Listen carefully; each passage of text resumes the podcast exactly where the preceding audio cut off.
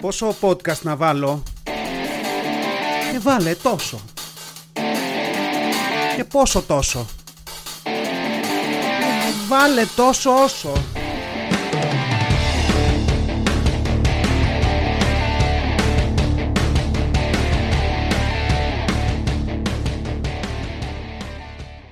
Γεια σας άνθρωποι, τόσο όσο podcast, επεισόδιο 35. Ε, Σάββατο, ημέρα ψυχογράφησης, στα στούντιο στον Ταύρο. Είμαστε αισίως στις 30 Αυγούστου, δηλαδή ξεκαλοκαιριάσαμε, έτσι. Το οποίο είναι και λίγο επιτυχία αν το σκεφτείς.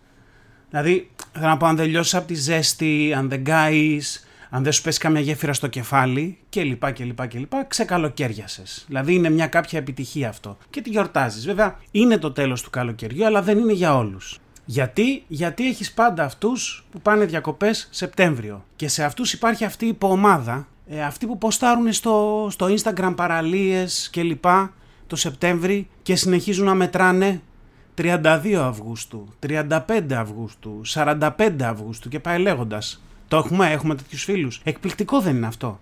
Δηλαδή, θέλω να πω γιατί τα θέλουμε τα ημερολόγια. Δηλαδή, αυτό είναι λίγο σαν να ρωτάς κάποιον πόσο χρονών είναι και να σου λέει όσο αισθάνομαι. Πόσο έχει ο μήνας, όσο θέλω. Έχει 127 Μαΐου. Βγάλε άκρη μετά εσύ. Δηλαδή και, και σκεφτόμουν ότι μήπως αυτοί οι παρατασοαυγουστάκιδες είναι οι ίδιοι που μετράνε αντίστροφα και για τα Χριστούγεννα τελικά. Θέλω να πω αν την έχεις στην πετριά, έτσι αν το έχεις αυτό δεν μένεις εκεί. 143 μέρες για τα Χριστούγεννα, 130 μέρες για τα Χριστούγεννα, 110 μέρες για τα Χριστούγεννα. Μ; Και αν ναι, θέλω να πω, το κάνουν παράλληλα. Δηλαδή, σου λένε σήμερα είναι 45 Αυγούστου 100 μέρες για τα Χριστούγεννα. Βασικά αυτό είναι σαν να τους ρωτάς τι ώρα είναι και να σου λένε κάτσε μισό λεπτό να μπήξω ένα πάσαλο στο χώμα, να πάρω και ένα ζυμούθιο και να σου πω, έτσι. Αλλά ναι, δεν είναι μαγικό αυτό που κρατιόμαστε γενικότερα σε μια εποχή και δεν την αφήνουμε να φύγει με τίποτα. Τώρα θα μου πεις, άλλοι κρατιούνται σε μια δεκαετία και δεν την αφήνουν να φύγει. Ή σε μια εφηβεία Τύπου, ας πούμε, τι μέρα είναι σήμερα; Σήμερα είναι απολυτήριο Λυκείου συν 22 χρόνια. Γενικότερα όμως θα είχε πλάκα, θα είχε πολύ πλάκα αν έπαιζε αυτή η φάση. Θέλω να πω πόσο περισσότερο θα ρωτούσαμε τι μέρα είναι σήμερα ο ένας τον άλλον. Τι μέρα είναι σήμερα, Νίκο; Ε, σήμερα είναι αγορά λάπτοπ συν 30 μέρες. Για σένα τι μέρα είναι; Σήμερα είναι ξεχρέωσα το στεγαστικό δάνειο μείον ένα τέταρτο του αιώνα, ας πούμε. Φασάρα. Και και για να κλείσω αυτό το section με ένα αισιόδοξο ερώτημα καθόλου, μπορείς να μετρήσεις την ποιότητα της ζωής κάποιου από το γεγονός ότι παλεύει να ξεμπερδέψει με ένα εξάμεινο για να πάει 15 μέρες διακοπές και μετά κάνει το ίδιο για άλλους 4,5 μήνες για να περάσει 15 μέρες Χριστούγεννα. Θα πω ότι μάλλον μπορείς. Και εύλογα βέβαια, έρχεται εδώ το Πάσχα και ρωτάει, τι της έκανα μωρέ της μαλακισμένης; Και δίκιο έχει, γιατί εδώ που τα λέμε, το Πάσχα δεν έχει την έγκλη των άλλων δύο. Θέλω να πω, δεν μετράει κανείς αντίστροφα για το Πάσχα. Ίσως μόνο τα τζάμπο. Αλλά γενικά δεν μετράνε ο κόσμος αντίστροφα για το Πάσχα και αν με ρωτάτε θα έπρεπε. Θα, θα έπρεπε γιατί, γιατί κατά τα σγραφάς έγινε της πουτάνας. Προδοσία, θάνατος αποσταύρωση και μετά ανάσταση plot twist in your face και πώς σου φάνηκε ήταν η φάση. Έτσι. Ενώ τα Χριστούγεννα, τι ήταν τα Χριστούγεννα, ένα απλό μαιευτήριο. OK, okay, όντως εντυπωσιακή σύλληψη, αλλά από βαθμό δυσκολίας ήταν λίγο σαν βόλτα στο πάρκο. Έτσι, απλά λέω, δεν κρίνω. Όσοι το πιάσατε αυτό με την πρώτη είστε αδέρφια, αλλά ναι, και απ' την άλλη θέλω να πω φαγητό το Πάσχα επικό. Τρομερό φαγητό. Ο καιρός σούπερ. Ούτε ζέστη ούτε κρύο. Μια νορμάλ θερμοκρασία. Και να πω ότι και τώρα με την κλιματική αλλαγή, πολλές φορές το Πάσχα μπορεί να κάνεις και μπάνιο. Δηλαδή έχεις δύο σε ένα. Καλοκαίρι και Πάσχα μαζί. Τι άλλο θέλετε πια; Μην είστε πασχάριστοι. Κακά λογοπαίγνια ελληνική γλώσσα 2-0 και σταματάμε εδώ και το λίγουμε. Αλλά ναι, δηλαδή είναι 30 Αυγούστου σήμερα, αύριο έχει 31 ο μήνας και για κάποιους μεθαύριο θα έχει 32. Και είναι ένα από αυτά τα running jokes που τα κουβαλάει νομίζω η γενιά μας μαζί. Δηλαδή αυτό δεν θα σταματήσει ποτέ λογικά να λέγεται και να ακούγεται αυτό το 32, 33 κλπ. Αυγούστου. Και αν θέλετε μπαίνει σε μια κατηγορία μαζί με όλα αυτά τα δεν πάμε να τσιμπήσουμε κάτι ε, δεν πάμε να τσιμπήσουμε αφού είπες δεν πάμε. Χαχαχα. Μπαίνει σε μια κατηγορία με όλα αυτά, μοιραία. Σε άλλα θέματα φρέσκα προσθέτουμε σήμερα ένα νέο επαγγελματικό καθόλου εξοπλισμό στο podcast. Είναι ένα καλύτερο μικρόφωνο; Όχι, εκεί το έχουμε τερματίσει. Είναι κάποιος μείκτη. Όχι, γιατί δεν ξέρω καν τι κάνει και τι θα μπορούσα να κάνω με αυτόν. Τι είναι; Καταρχάς συγγνώμη και κατά δεύτερον ναι είναι ένα sound machine. Τι πιο απαραίτητο. Το βρήκα, το φαντασιώθηκα, το κατάπια μάστο, το ψώνισα, το γλίτωσα από τα παιδιά που πολύ τους άρεσε να κάνουν κλανιές και ρεψίματα και το έφερα στο στούντιο για να κάνω ακριβώς το ίδιο που δεν άφησα τα παιδιά να κάνουν για άλλους ανθρώπους στην ηλικία μου σε ένα podcast παγκόσμιας εμβέλειας. Ναι, ρε, εσείς πα- παγκόσμιας εμβέλειας, γιατί μου το χαλάτε; Δηλαδή, δεν μπορεί κάποιος να μπει να το ακούσει από όλο τον κόσμο. Δεν τα λέγαμε τους διαγωνισμούς κλασικής μουσικής. Μην είστε έτσι, παγκόσμιας εμβέλειας. Αλλά ναι, το πήρα από τα παιδιά που τους φάνηκε πάρα πολύ ωραίο παιχνίδι. Προφανώς, για ό,τι αγοράζω για τον εαυτό μου είναι καλύτερο από τα παιχνίδια που τους παίρνω. Αλλά ναι, το ψώνισα και το πήρα γιατί το έφαγα, ρε παιδί μου. Δηλαδή, λίγο το, αυτό το μπλε πράσινο χρώμα έχει ένα πολύ ωραίο χρώμα. Λίγο κάτι κίτρινα κουμπιά που κάνουν αντίθεση. Λίγο η συσκευασία που είχε αυτά τα συννεφάκια με τους ήχους από τα κόμιξ, ξέρετε, αυτά τα παου, wham, bam, αυτά τα, τα, τα σηματάκια. Ε, δεν ήθελα πολύ. Πλήρωσα 13 ευρώ για να το πάρω και τη στιγμή που έβγαλα το κινητό για να πληρώσω ανέπαφα, κοίταξα μία αυτό και μία το κινητό και είπα «Ρε στόκε, τέτοια πρέπει να έχει ένα σωρό να κατεβάσεις στο κινητό και τσάμπα». Αλλά πλήρωσα, πήγα σπίτι λίγο νταουνιασμένος και αφού το σκέφτηκα κανένα δεκάλεπτο λέω θα ψάξω να βρω αν έχει τέτοια και στο κινητό. Και ευτυχώς, ευτυχώς σε ένα σύντομο ψάξιμο που έκανα δεν βρήκα κάτι παρόμοιο. Δηλαδή, μηχανές κλανιάς βρήκα και ρεψίματος, αλλά όλα μαζί όχι. Τώρα, θα έβρισκα κάτι αν έψαχνα λίγο ακόμα; Ναι. Ήθελα να χαλάσω τη διάθεσή μου για μερικές μέρες αν έβρισκα κάτι τσάμπα; Όχι. Άρα, μπράβο μου για την τέλεια αγορά μου και μείνετε συντονισμένοι για όλες τις άκυρες εκείνες στιγμές που θα κάνω κάτι τέτοια. Εδώ να πω κιόλας ότι ψάχνοντας, βρήκα ένα τέλειο πράγμα που εντάξει κάπου το ήξερα ότι υπήρχε αλλά δεν το είχα εξερευνήσει ποτέ τόσο. Τι βρήκα; Βρήκα ένα application με ήχους. Ένα application με ήχους, με ήχους φύσης, ζώων, καιρικών φαινομένων κλπ. Και το μαγικό με αυτό για μένα ήταν ότι είχε ρε φίλε πάρα πολύ καλής ποιότητας ήχους. Δηλαδή είχα, είχα αυτή την μπαρμπαδοστιγμή ας πούμε, τύπου κοίτα τι κάνει η τεχνολογία. Ξέρετε αυτό που δεν εντυπωσιάζεσαι με δορυφόρους του Elon Musk, αλλά εντυπωσιάζεσαι με ένα κρεμασταράκι για το μπάνιο για να κρεμάς το σφουγγάρι, ας πούμε. Αυτό το πράγμα. Δηλαδή, εδώ τώρα σου λείπει, ας πούμε, μια βροχή. Και έξω σκάει ο Τζίτζικας καλή ώρα, 45 βαθμούς και βάζεις ακουστικά, σκάς μια βροχούλα και ηρεμεί το μέσα σου, ρε παιδί μου. Τώρα, ηρεμεί το μέσα σου, γιατί το έξω σου κολλάει από τη ζέστη. Αλλά ναι, ας πούμε, μπορεί να θες να ακούσει ένα πουλί και να βάζεις ένα ωραίο κελάιδημα. Τώρα, εδώ κάποιοι θα πείτε ότι καλύτερα να βγεις στη φύση και έλεος πια όλα ηλεκτρονικά κλπ. κλπ. Μαζί σας, βέβαια πρέπει να οδηγήσεις γύρω στη μία ώρα από την Αθήνα για να καταφέρεις να ακούσεις ένα οποιοδήποτε πουλί να κελαϊδάει, τουλάχιστον. Αλλά γενικά κοίτα να δεις τι σου κάνει η τεχνολογία, αυτό θέλω να πω. Και το ακόμα καλύτερο ήταν ότι μπορούσες να κάνεις, μπορείς να κάνεις ό,τι μίξ θες εσύ. Δηλαδή να μπλέκεις ήχους μεταξύ τους, το οποίο τα σπάει. Δηλαδή μπορείς για παράδειγμα να βάλεις ήχους πόλης και μια καταιγίδα από πίσω και ένα αηδόνι να κελαϊδάει. Όπου πού να βρεις αηδόνι σε πόλη, έτσι, πόσο μάλλον δε να μην μασάει τα αρχίδια του και να κάθεται να κελαϊδάει μέσα στη βροχή. Τύπου I don't give a shit. Έτσι.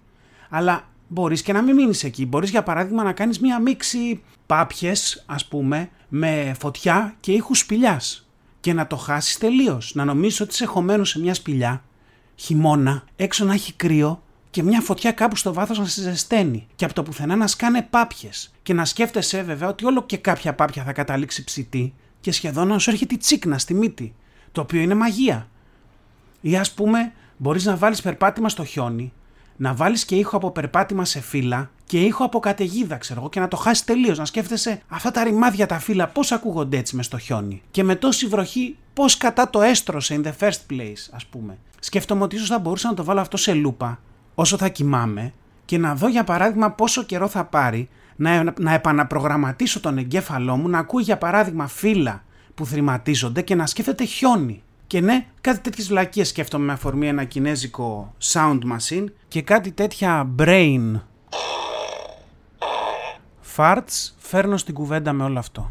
Να πω εδώ πως αν ακούτε το επεισόδιο κατάφερα να φτάσω το μαγικό αριθμό των 35 επεισοδίων πριν φύγω για διακοπές και τώρα που το ακούτε έχω γυρίσει τρεις μέρες στη δουλειά και λογικά γίνεται της πουτάνας. Δηλαδή τα mail μου είναι σαν προεκλογική συγκέντρωση του Πασόκ.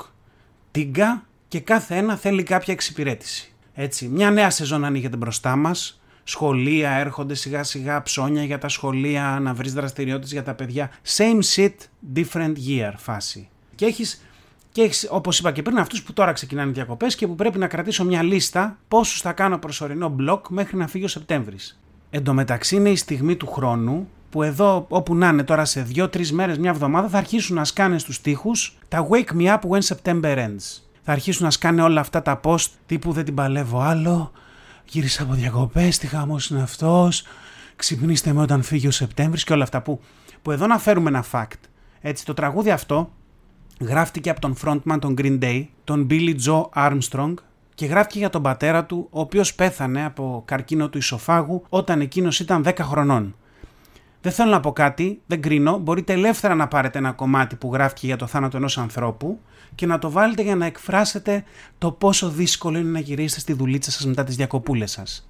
Έτσι και είναι, είναι από αυτά τα αστεία και ταυτόχρονα καθόλου αστεία πράγματα, αλλά μείνετε μαζί μου. Θέλω να πω, το κομμάτι βγήκε το 2005. Εντάξει, και συνδέθηκε πολύ με τον τυφώνα Κατρίνα που είχε πλήξει τότε τις ΗΠΑ.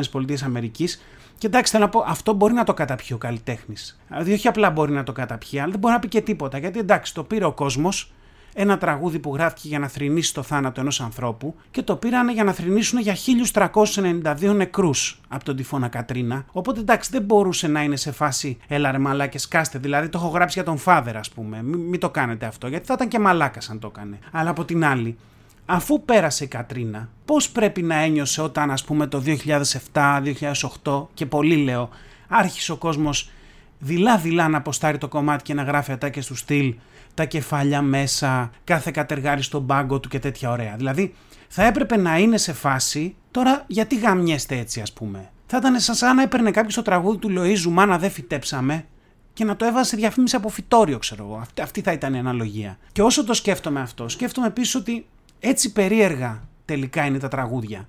Θέλω να πω, γράφει κάποιος ένα τραγούδι και τις περισσότερες φορές είναι ξεκάθαρο το μήνυμα.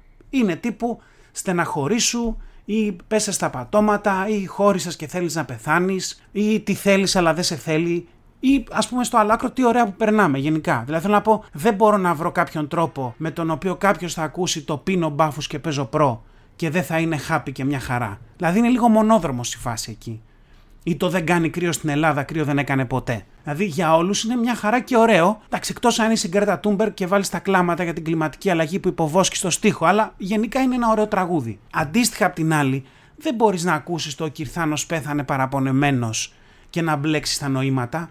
Θάνατος, θάνατος με παράπονο, χέσε μέσα, έτσι. Τώρα, αν είσαι καμένος και αρχίζεις να σκέφτεσαι Θάνος, Marvel, Avengers και Endgame, ε ναι, και πάλι παραπονεμένος πέθανε ο Κυρθέινος, έτσι, αλλά έτσι το θέλαμε όλοι τελικά. Ή δεν μπορείς να ακούσεις το, το αχ χελιδόνι μου, είτε από στίχο είτε από μουσική και να μην μαυρίσει το είναι σου. Δηλαδή, αχ χελιδόνι μου, πώς να πετάξεις σε αυτό το μαύρο τον ουρανό, αίμα αλλάζει το δειλινό και πώς να κλάψεις και πώς να κλάψεις. Δηλαδή, εδώ μιλάμε για ένα απόκοσμο σκηνικό, ένα post-apocalyptic πράγμα, όπου έχουν διαλυθεί τα πάντα και δεν έχεις κουράγιο καν να κλάψεις. Αλλά είναι και κάποια τραγούδια που ενώ ξεκάθαρα έδειχναν προς μια κατεύθυνση, είναι σαν να είπαμε όλοι όχι. Όχι σήμερα. Σήμερα το πάμε ανάποδα. Δηλαδή δεν ξέρω. Είναι ένα νόημα του στίχου που δεν πέρασε; Είναι κάποια ματζόρε παραπάνω; Δεν ξέρω. Μουσικός δεν είμαι. Αλλά έχεις κομμάτια όπως το Τώρα κλαις Εντάξει, ξέρω, σας έχω πήξει τον Ταλάρα. Θα ισορροπήσω με πανούς σε άλλο επεισόδιο. Βιώματα είναι αυτά, δεν μπορώ να κάνω κάτι. Και να πούμε εδώ ότι δεν είναι του Ταλάρα το κομμάτι. Το κομμάτι είναι του Γιώργου Χατζιαντονίου σε μουσική και στίχο του Καλδάρα. Και εδώ βέβαια οι haters θα πούνε όπως και πολλά άλλα δεν είναι του Νταλάρα. Και οι fans θα πούνε ναι, αλλά ο Νταλάρα το έκανε γνωστό. Αλλά ναι, το τώρα κλες, έτσι. Το οποίο λέει τώρα κλες, γιατί κλες, σύ δεν είσαι που γέλαγες χθες. Το οποίο τώρα που το σκέφτομαι θα μπορούσε κάλλιστα να το τραγουδάει ο Τόνι Στάρκ στον Θάνος όταν τον στέλνει στο διάολο με το Snap και κολλάει και με το χωροχρονικό συνεχές αυτό το γέλαγε χθες κτλ. Δηλαδή αυτό το τραγούδι λοιπόν δεν έχω δει άνθρωπο να το τραγουδάει χωρίς χαμόγελο. Δηλαδή έχετε δει έναν άνθρωπο να τραγουδήσει έστω ουδέτερα ένα στίχο που υποδηλώνει ότι κάποια γυναίκα κλαίει για κάποιο λόγο. Ε; Ή το άλλο ήρθα και απόψε στα σκαλοπάτια σου. Ζαμπέτας μουσική, Βασιλιάδη στίχο. Γινόμαστε μουσική εκπομπή εδώ, αλλά πρώτη και μοναδική εκτέλεση Νταλάρας, Νταλάρας, Νταλάρας. 3 εκατομμύρια. Και I love you 3000 παράλληλα. Εντάξει. Το έχω πάει σε άλλο επίπεδο το crossover Dallaras Avengers, το ξέρω, μείνετε μαζί μου. Αλλά ναι, αυτό το κομμάτι ξεκινάει μια χαρά από τίτλο και μάλλον στον τίτλο μένουμε όλοι γιατί πολύ ωραία και σχετικά ευδιάθετα το τραγουδάμε, αλλά αν δείτε μέσα γίνεται μακελιό. Δηλαδή, ήρθα και απόψε στα σκαλοπάτια σου να τραγουδήσω στερνή φορά. Αύριο φεύγω, όλα τελειώνουνε. Σβήνει για μένα κάθε χαρά. Και μετά μπαίνει μια μουσικάρα ωραιότατη και είναι η καντάδα η τελευταία μου, μέσα στις νύχτας στη σιγαλιά, κλαίνε μαζί μου τα σκαλοπάτια σου, κλαίνε μαζί μου και τα πουλιά. Δηλαδή, ο άνθρωπος έχει τελειώσει. Φεύγει μετανάστη στα καράβια σε συναυλία στην Κύπρο, κανείς δεν ξέρει, και πήγε να τη δει τελευταία φορά. Η τελευταία καντάδα και έχουν φτάσει να κλαίνε και τα σκαλοπάτια. Τα τσιμέντα δηλαδή. Που τα τσιμέντα έδειξαν κάποια αντίδραση μόνο σε αυτό το κομμάτι που έκλαψαν και στη μεταγραφή τους Γιωβάνι που έπεσαν, ας πούμε. Τώρα, όλο αυτό βέβαια ξεκίνησε από το Wake Me Up When September Ends. Και κοίτα να δεις που έφτασε. Που τώρα που το σκέφτομαι, φανταστείτε Αγγλίδα να έχει έρθει για διακοπές Ελλάδα αρχές φθινοπόρου. Βγαίνει βόλτα ερμού κατά μεσήμερο, την καίει ο ήλιος και όπως έχει παστοθεί στην Αγελαδίτσα και αράζει το ενοικιαζόμενο, αργά το απόγευμα σκάει ο Νταλάρας σε φάση ήρθα και απόψε στα σκαλοπάτια σου και αυτή είναι σε αντίστοιχη φάση θα περιμένω να δροσίσει για να ξαναβγώ. Wake me up when September ends. Mm? Κάπως έτσι θα μπορούσε να είναι σε ένα παράλληλο σύμπαν. Σε μια παράλληλη πραγματικότητα. Να το πάλι το crossover με τους Avengers. Αλλά ναι, για κάτι τέτοιες πορείες σκέψει είναι που λέω τα ευχαριστώ που είστε εδώ κατά καιρούς και πραγματικά ακριβώς για αυτές τις σκέψεις σας ευχαριστώ που είστε ακόμα εδώ και που το αντέχετε όλο αυτό. Αλλά ναι, από αυτό ξεκίνησα ότι τελικά κάποια τραγούδια σε πάνε εκεί που δεν το περιμένεις. Κάποια τραγούδια μπορεί να έχουν γραφτεί για θανάτους και να τα αποστάρουμε για τα μικροπροβλήματά μας. Κάποια τραγούδια μπορεί να έχουν γραφτεί για πίκρες και για χωρισμούς και παρόλα αυτά όπου βρισκόμαστε και τα τραγουδάμε, τα τραγουδάμε χαμογελώντας και με μια αισιόδοξη διάθεση, ενώ ο άλλος μέσα στο στίχο μπορεί να πεθαίνει και να διαλύεται. Σε αυτό το σημείο θέλω να φέρω και μια αναφορά που έγινε στο podcast και να ευχαριστήσουμε πάρα πολύ τον Μιχάλη Μαθιουδάκη και τον Βίρνα Θεοδωρόπουλο γι' αυτό. Να σας παίξω και το απόσπασμα για να το ακούσετε κι εσείς. Είναι από τους ανθρώπους που δεν είναι ότι θα σε απασχολήσουν πολύ στη ζωή, ούτε τον ίδιο μάλλον φαινόταν ότι ήθελε να μας απασχολήσει με την παρουσία του, αλλά όταν το έκανε, το έκανε τόσο όσο. Αυτό, αυτό τον χαρακτηρίζει πάρα πολύ, το τόσο όσο. Αυτό έχω να πω. Τον εκτιμάω. Κι εγώ.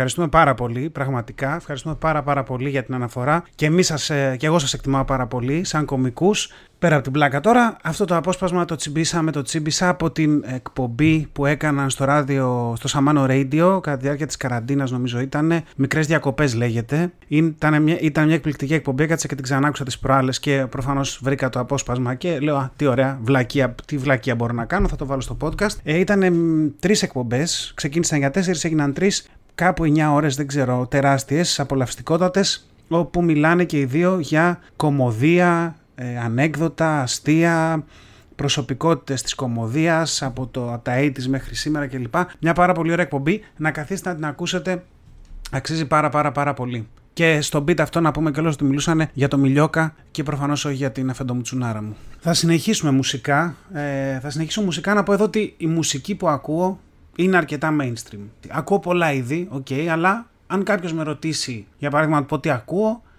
ε, θα αναγνωρίσει τους καλλιτέχνες και τις μπάντες που θα πω. Θα πω δεν είμαι σαν αυτούς που θα σου πούν μια μπάντα με ένα όνομα που θα ακούγεται σαν ιογενή λίμωξης στο παχιέντερο και θα κάνεις το λάθος να ρωτήσεις τι είναι και θα σου πούνε ότι είναι μια punk rock μπάντα από μια μικρή πόλη στα βόρεια της Νορβηγίας. Α πούμε. Όχι, δεν είμαι από αυτούς. Και, και πραγματικά σκέφτομαι, είναι άραγε όσοι ακούνε σχεδόν άγνωστες μπάντες ή καλλιτέχνες η αντιστοιχεία αυτών που πίνουν καφέ από υψίπεδα των άνδεων, καραψαγμένους καφέδες, ξέρω εγώ, σαν αυτό το, το κόπι λούακ που έπινε ο Νίκολσον σε εκείνη την ταινία το ξέρετε αυτό που ήταν ένας καφές από κόκκους ε, που τους έτρωγαν και τους έχεζαν κάτι γάτες εκεί και μετά αφού τους έχεζαν τον έπαιρναν και τον έκαναν καφέ και τον πίναν οι άνθρωποι και είχε ξέρω εγώ ένα αστρονομικό ποσό. Αλλά ναι, θέλω να πω είναι τόσο extreme αυτή με τις άγνωστες μπάντες. Mm? Γιατί τις ψάχνουν όπως ο Νίκολσον εκείνο τον καφέ για να κάνουν τη διαφορά τελικά. Για να στις κουβεντιάζουν και να βλέπουν την απορία στο βλέμμα σου και μετά να κάθονται με ύφος περισπούδα στο να σου εξηγούν όλη την ιστορία της μπάντας Αναρωτιέμαι και αναρωτιέμαι και πού τις βρίσκουν. Δηλαδή, πού και πώς τις βρίσκουν. Θέλω να πω, υπάρχει κάποιο site που μπορείς να τσεκάρεις την νορβηγική punk rock σκηνή, αν δεν μιλάς τη γλώσσα; Δηλαδή, ποιος μας φιντάρει με αυτή τη γνώση; Εντάξει, προφανώς θα είναι κάποιοι ειδικοί, κάποια περιοδικά επί του θέματος κλπ. Αλλά Δεν ξέρω, θα μου πει κανείς, εσύ ρε φίλε, πώς ξέρεις κάθε νέο stand-up κωμικό που βγαίνει και μπορεί να έχει κάνει τρεις παραστάσεις, τους ξέρεις όλους από ξανά κάτω. Όποιος ψάχνει βρίσκει, το οποίο είναι λογικό. Εντάξει, και, και αλήθεια είναι ότι με το ίντερνετ προφανώς μπορείς και να βρεις πράγματα στην άλλη άκρη του κόσμου. Τώρα, έψαξα εγώ να βρω τον νέο Νορβηγό Μαθιουδάκη που θα κάνει αστεία για φαλινοθύρε, ας πούμε, ή για ταράνδους. Όχι. Δεν έψαξα. Αλλά η αλήθεια είναι ότι τώρα εδώ που τα λέμε, ένας Νορβηγός Μαθιουδάκης θα είχε υλικό και θα είχε υλικό γιατί ψάχνοντας για νορβηγικό punk rock έπεσα πάνω σε κάτι που έχει μια ακόμη κοινότητα και έρχεται από την Νορβηγία και αυτό είναι ότι οι Νορβηγοί ανάμεσα σε πολλά άλλα έχουν χρήσει έναν πιγκουίνο υπότι. Ναι, καλά ακούσατε. Η ιστορία εδώ ξεκινάει το 1913 όπου κάποιος Νορβηγός, οικογένεια κάποιων Νορβηγών που είχαν καράβια, δώσαν ένα βασιλικό πιγκουίνο στον ζωολογικό κήπο του Εδιμβούργου. Και χρόνια μετά υπήρχε μια απικία πιγκουίνων εκεί, στο Εδιμβούργο και η φρουρά του βασιλιά πήγε στον ζωολογικό κήπο το 61, το 1961, όπου κάποιος από εκεί ενδιαφέρθηκε για αυτούς τους πιγκουίνους, α τι ωραία που έχετε τους πιγκουίνους εδώ κλπ. Και, και γυρνώντας ας πούμε ε, στο Εδιμβούργο μετά από 9-10 χρόνια πάλι, ε, αυτοί υιοθετήσανε ένα πιγκουίνο από τους εκεί πιγκουίνους τους, του Εδιμβούργου ε, και τον ονομάσανε Νίλς Όλαφ από το όνομα αυτού που τον υιοθέτησε, του Νίλς Εγγέλιεν και του βασιλιά Όλαφ της Νορβηγίας. Και για κάποιο περίεργο λόγο αυτοί την είδαν τη φάση ωραία και αρχίσανε στον πιγκουίνο που υιοθετήσανε και ήταν εκεί στο Εδιμβούργο να του δίνουν και βαθμούς. Τον κάνανε, ξέρω εγώ, λοχεία, τον κάνανε ανθιπολοχαγό. Δηλαδή αυτό ο πιγκουίνος ήταν σε φάση έπαιρνε βαθμούς. Δεν ξέρω πώς το εξέλαβε ο ίδιος. Δηλαδή δεν αναρωτιόταν στο μικρό του πιγκουινίσιο κεφάλι, εγκέφαλο κάποια στιγμή, γιατί έρχονται όλοι αυτοί εδώ και μου κάνουν τελετές και τη φάση. Αλλά συνέχισε να παίρνει βαθμούς. Το 82 πήρε βαθμό, μετά έγινε Sergeant. Δεν ξέρω τώρα την αντιστοιχεία στους ελληνικούς βαθμούς με αυτά, αλλά το 87 έγινε αυτό και πέθανε μετά από λίγο. Και μετά αυτοί τι κάναν, τον, τον αντικατέστησαν. Και φέραν έναν άλλον, ο οποίος συνέχισε να παίρνει βαθμούς από εκεί που σταμάτησε ο προηγούμενος. Να μην τα απολύγω. Το 2008 ένας από τους πιγκουίνους, ας πούμε, παίζουν καμία 40 χρόνια, οπότε μάλλον αυτός ήταν ακόμα ο ίδιος τώρα ε, που αντικατέστησε τον προηγούμενο, ε, του δώσανε τον τίτλο του υπότη. Και πήγανε, λέει, 130 φρουροί εκεί στο ζωολογικό και κάνανε ε, μια τελετή και διαβάστηκε ένας λόγος από τον Βασιλιά κλπ. Που είναι εκπληκτικό. Δηλαδή είναι εκπληκτικό πόσο λίγα προβλήματα μπορεί να έχει ένας λαός και ένα στράτευμα και με το τι διαλέγει να ασχοληθεί, που είναι σε μια φάση δεν πάμε να χρήσουμε υπότι ένα πιγκουίνο και το κάνουνε. Και μετά μάλιστα ε, πέθανε και αυτός ο πιγκουίνος κάποια στιγμή.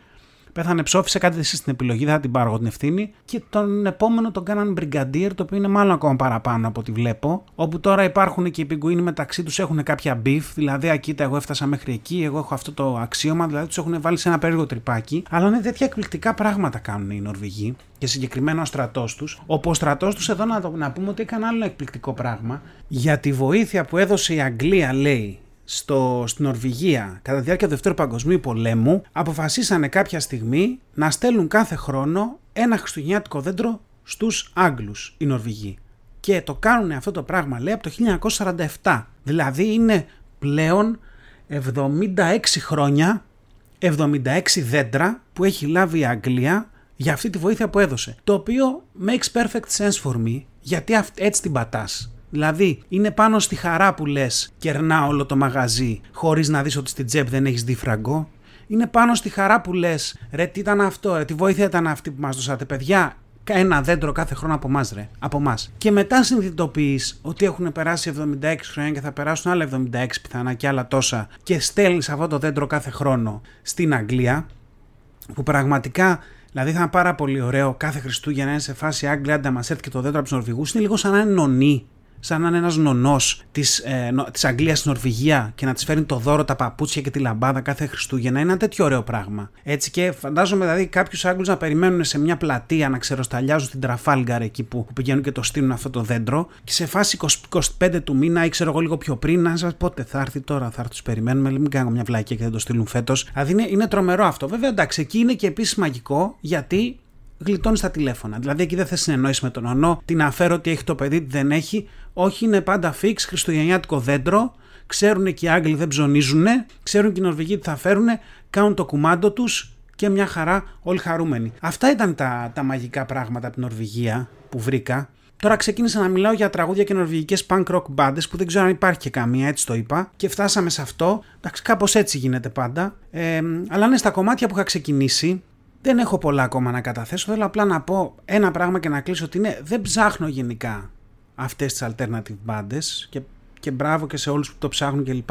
Μας ανοίγουν και σε εμάς τους υπόλοιπους τα μάτια καμιά φορά. Τις περισσότερες φορές όχι, γιατί αυτά που βρίσκουν δεν ακούγονται, αλλά anyway. Και αυτό είναι που σκεφτόμουν ότι είμαι λίγο μπαστουνόβλαχο σε αυτό το κομμάτι. Δηλαδή, άντε κανένα αγγλικό κομμάτι, αλλά και πάλι και αυτά τα αγγλικά δεν ξέρω αν σε έχει τύχει να ακούσετε το, ένα αγγλικό κομμάτι και αν βγάζετε γρή λέξη από το στίχο. Μ; Δηλαδή, που, που το ακούς και λες τώρα αυτός μιλάει μια γλώσσα που την ξέρω, αλλά τη μιλάει με έναν τρόπο, τραγουδάει με έναν τρόπο που δεν πάω να καταλάβω τι λέει. Είτε γιατί το κομμάτι είναι γρήγορο, είτε γιατί δεν ξέρω αυτά τα metal που είναι μια λέξη το δίλεπτο και την τραβάνε και τη φωνάζουν, κάτι death metal δεν ξέρω πώς τα λένε. Και σου τυχαίνει αυτό και λες, ρε παιδιά, δηλαδή τώρα πρέπει όντως σοβαρά εγώ να πάω κάπου και να διαβάσω τι είναι αυτό που ακούω. Δηλαδή πρέπει να κάνω δουλειά, να πάω να βρω το στίχο. Δεν, θέλω να, τραγου, να ακούσω ένα τραγούδι, δεν θέλω να έχει manual μαζί. Έτσι το οποίο είναι ακόμα χειρότερο με αυτές τις νορβηγικές μπάντες και από άλλες χώρες γενικά. Γιατί εκεί και αν δεν ξέρεις τη γλώσσα και πέφτεις ίσως πολλές φορές στην παγίδα του να ακούσει ένα κομμάτι που μπορεί να μιλάει και για ανθρωποθυσίες χωρίς να το έχεις καταλάβει. Λέω εγώ τώρα, δεν ξέρω.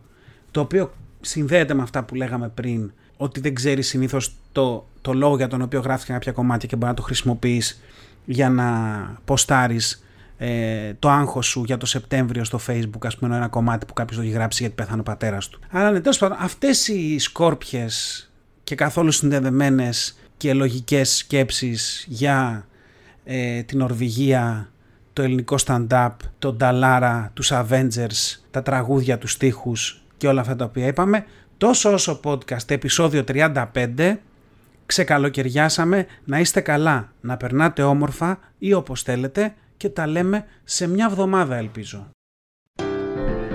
Ήταν ένα podcast τόσο όσο. Μέχρι να τα ξαναπούμε, να γκρινιάζετε λιγότερο, να γελάτε περισσότερο και να περνάτε όμορφα. Κάπου εδώ είχα βάλει ένα πάρτε φροντίδα εκ του αγγλικού take care και οι φίλοι μου μου είπαν ότι ήταν πολύ cringe και το έβγαλα. Ή μήπως όχι. Φιλιά πολλά!